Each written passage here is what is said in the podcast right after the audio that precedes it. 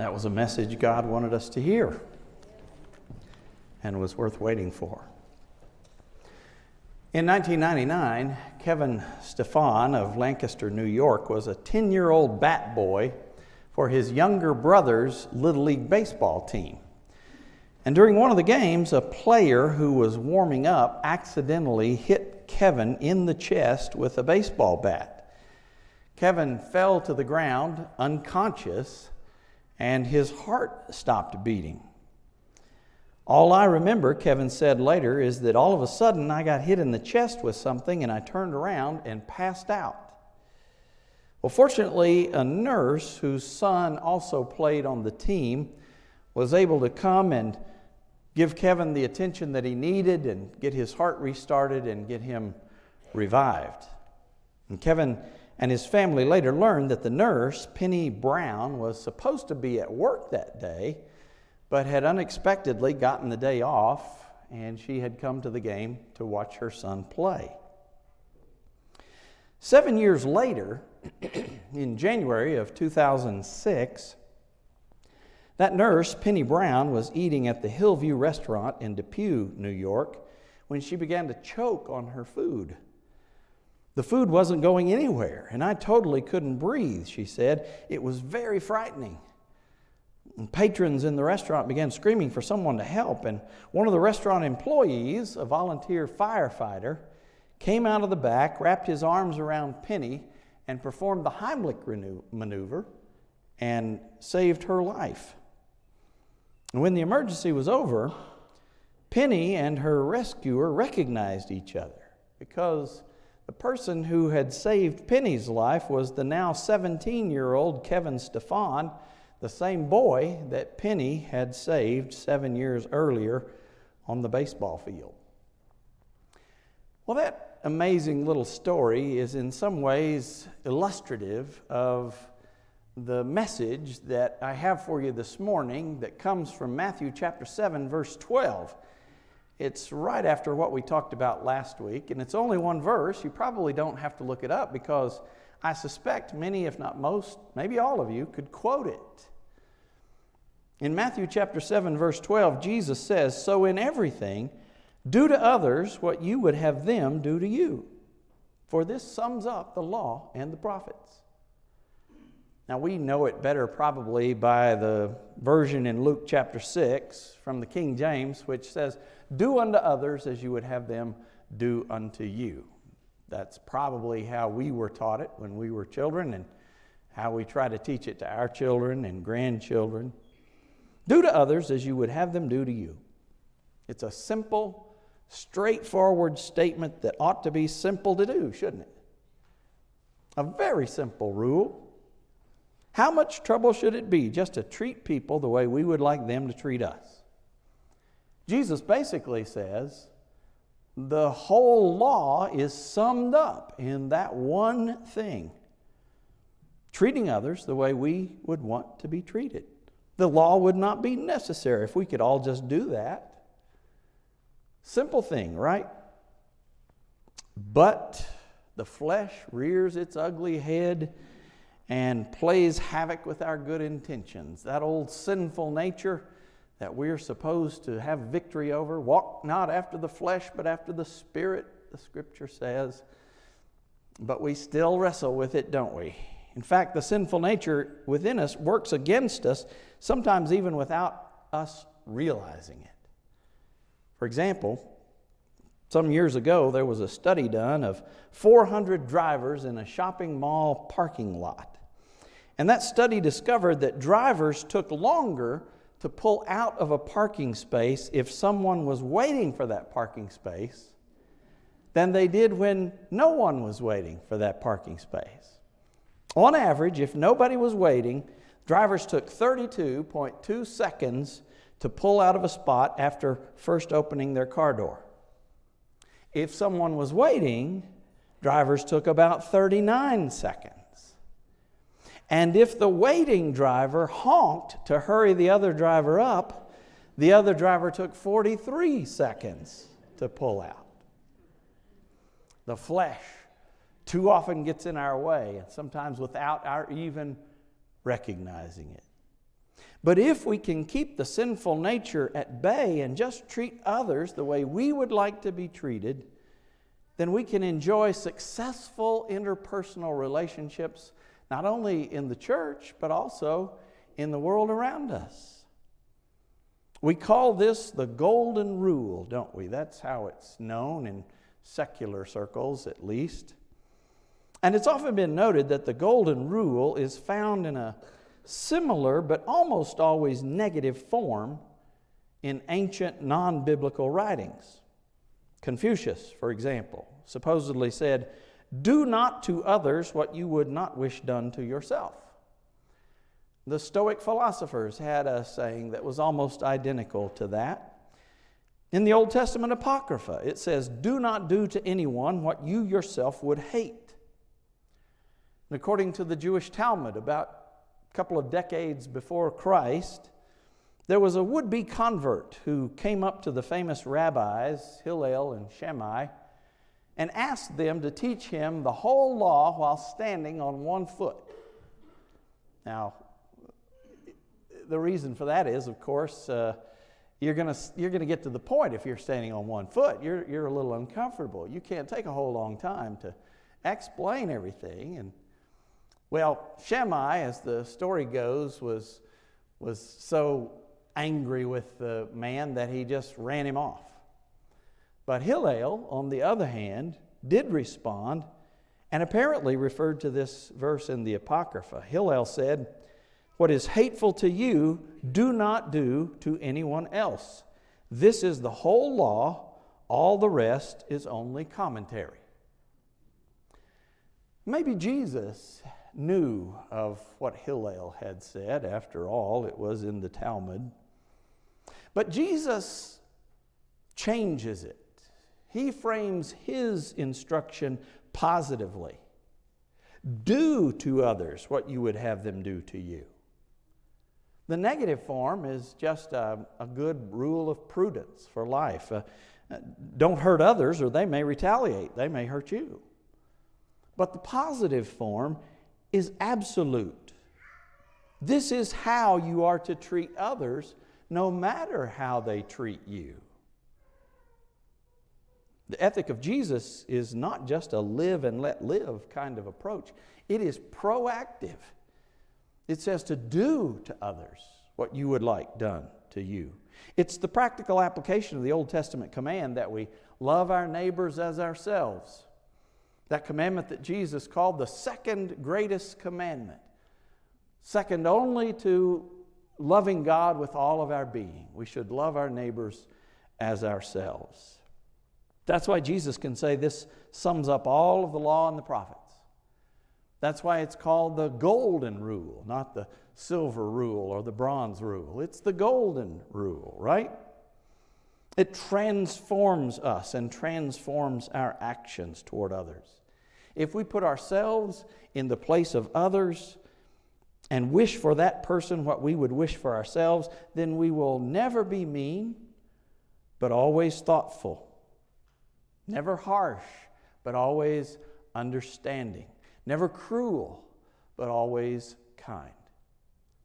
And we would be forgiving, wouldn't we?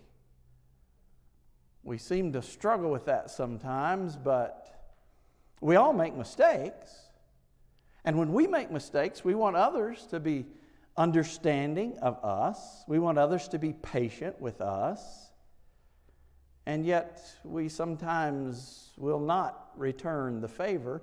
We're not patient and understanding with others when they mess up, when they do something wrong, when they make their mistakes. And what one of us hasn't caused offense to someone without intending to at all? Don't we wish that that person would give us the benefit of the doubt and just say, Well, I know he couldn't have meant it that way. I know she wasn't thinking that. Do we give others the benefit of the doubt when they say something that seems offensive to us? We want others to treat us that way. Are we treating others that way? Are you?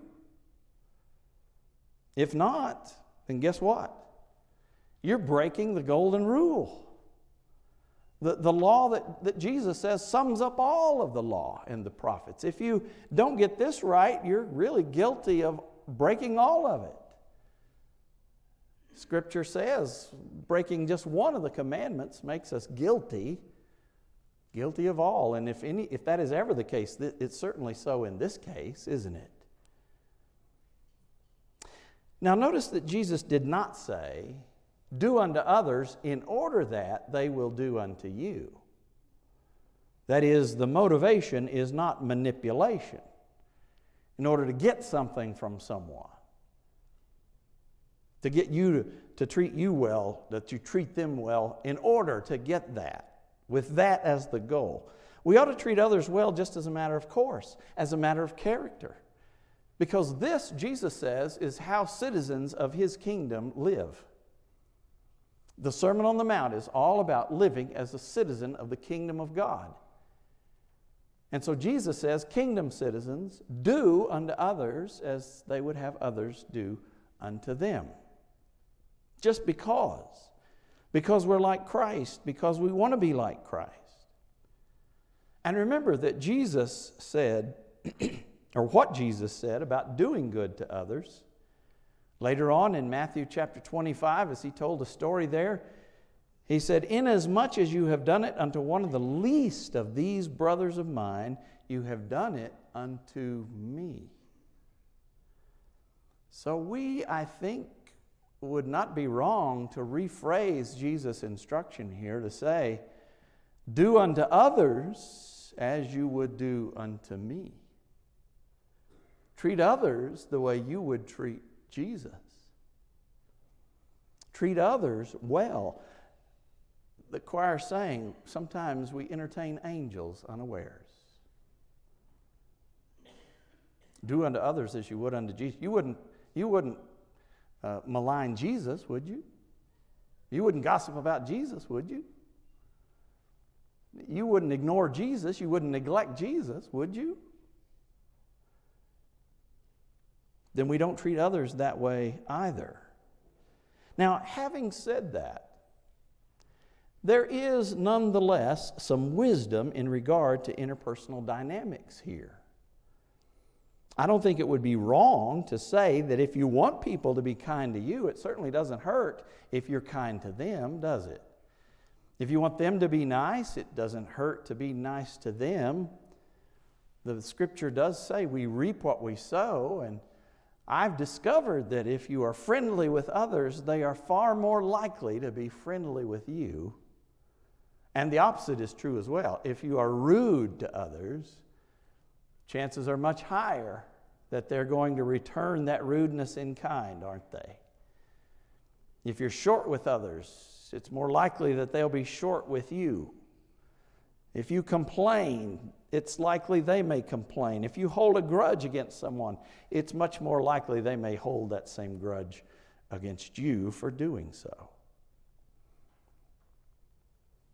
It's amazing sometimes how people will respond if you treat them well, the way you would like to be treated. Sometimes you can change a person's perspective. In fact, that's part of what God wants us to do as Christ followers to help change the minds of the people out there beyond these doors about who Christ is and what he came to do. You'd be amazed sometimes how people will respond. I, I, I, took a job the summer after my freshman year in college. I was still just 18 years old. Took a summer job in my hometown working for the local Coca Cola distributor. And I didn't know it at the time, but he had a reputation for being the meanest man in town. And uh, in fact, the day I started, he said to me, If you can't do this job, don't let the door hit you in the backside on the way out. Using a bit more earthy language than that.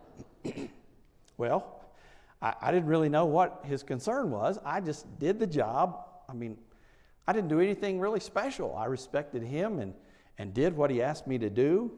Went around town filling vending machines and retrieving the coins and putting them in a bank bag, bringing them back.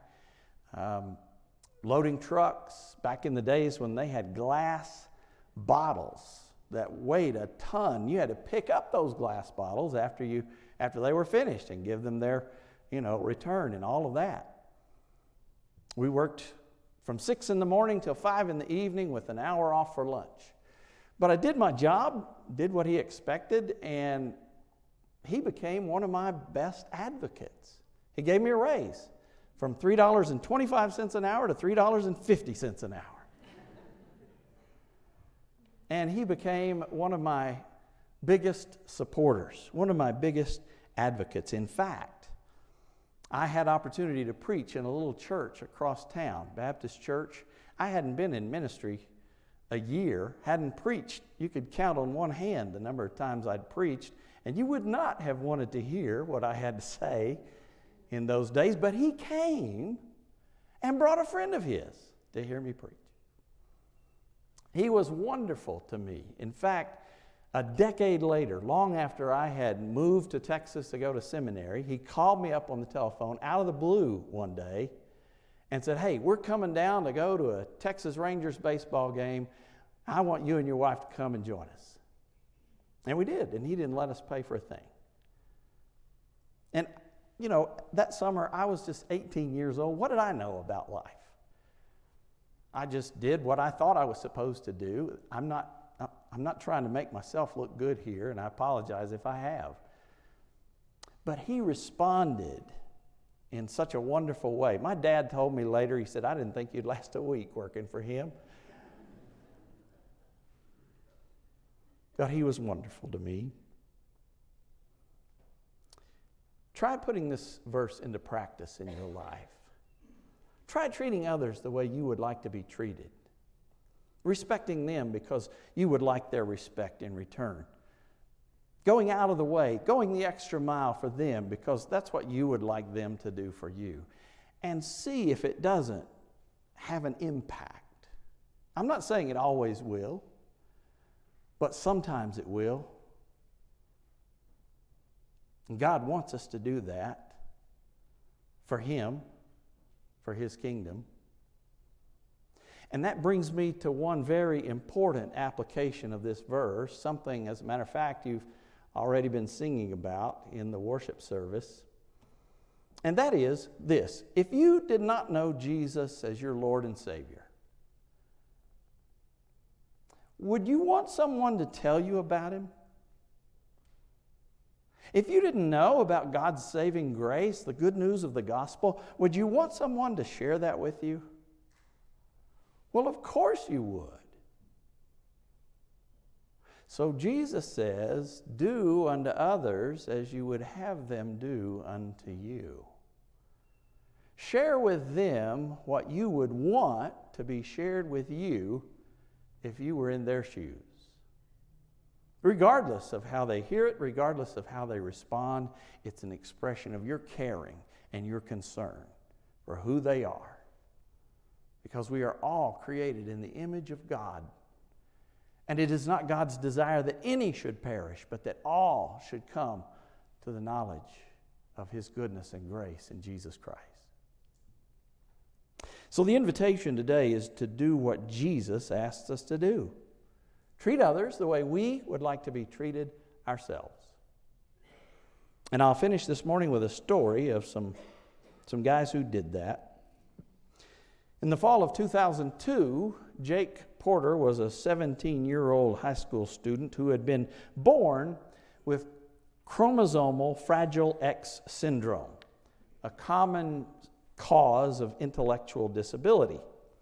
So Jake couldn't read, he could barely write his name, but he was in school going on and he loved football.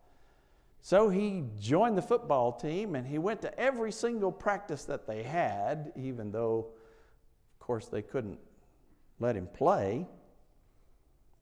But at Northwest High in McDermott, Ohio, Jake was one of the most faithful football players they had on the team. And Jake's coach, Dave Frantz, wanted to do something special for Jake. So before a game that fall against Waverly High, Coach Frantz called his friend Derek DeWitt, the head coach at Waverly High. And Frantz suggested that both teams let Jake run one play at the end of the game, assuming the game wasn't on the line. Jake would get the ball, he would take a knee, and the clock would run out, and the game would be over. And Coach DeWitt thought that was a fine idea. He agreed to it. And so later in the game, Waverly, in fact, was leading 42 to nothing. Time was running out. So, with five seconds left on the clock, Coach Frantz called a timeout. The coaches met in the middle of the field. Jake trotted out to the huddle. And Rick Reilly of Sports Illustrated picks the story up from there. He says fans could see there was a disagreement. Coach DeWitt was shaking his head and waving his arms. After a referee stepped in, play resumed, and Jake got the ball. He started to kneel as he'd practiced all week, but teammates stopped him, told him to run. But Jake started running in the wrong direction. The back judge rerouted him toward the line of scrimmage, and suddenly the Waverly defense parted like peasants for the king and urged Jake to go on his grinning sprint to the end zone. Imagine having 21 teammates on the field. In the stands, mothers cried and fathers roared. Players on both sidelines held up their helmets to the sky and whooped.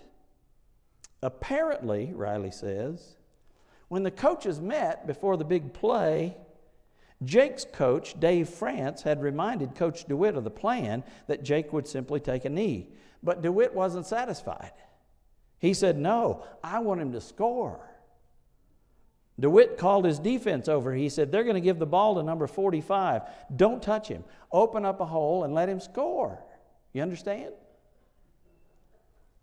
And Jake had the run of his life, all because of Coach DeWitt and the others there being unselfish and treating him the way they would want to be treated were they in his shoes.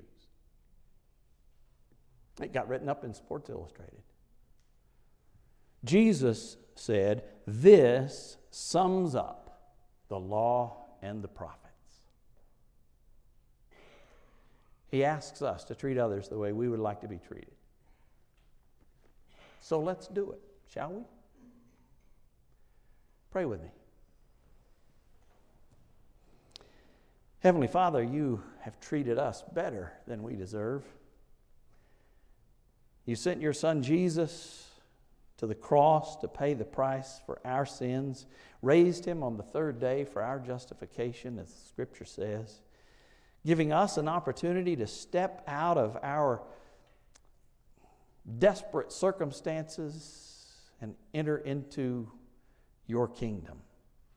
Have a relationship with you. To live as a citizen of your kingdom, which is not temporal but eternal. And you have asked us to live as a citizen of that kingdom in the here and the now. To treat others as we would like to be treated ourselves. So, God, I pray that you would help us to do that. Help us to think of others when we enter into our days. When someone wrongs us, help us to respond as graciously as you would. Help us to reflect the character of Christ, no matter how others behave, no matter what they do, no matter who they are, what, who their friends are, what their opinions or their politics are. Help us, God, to treat others as we would like to be treated. And we know that as we do, we will give our Lord Jesus the praise he deserves. We ask this in his name. Amen. We're going to sing a hymn of response.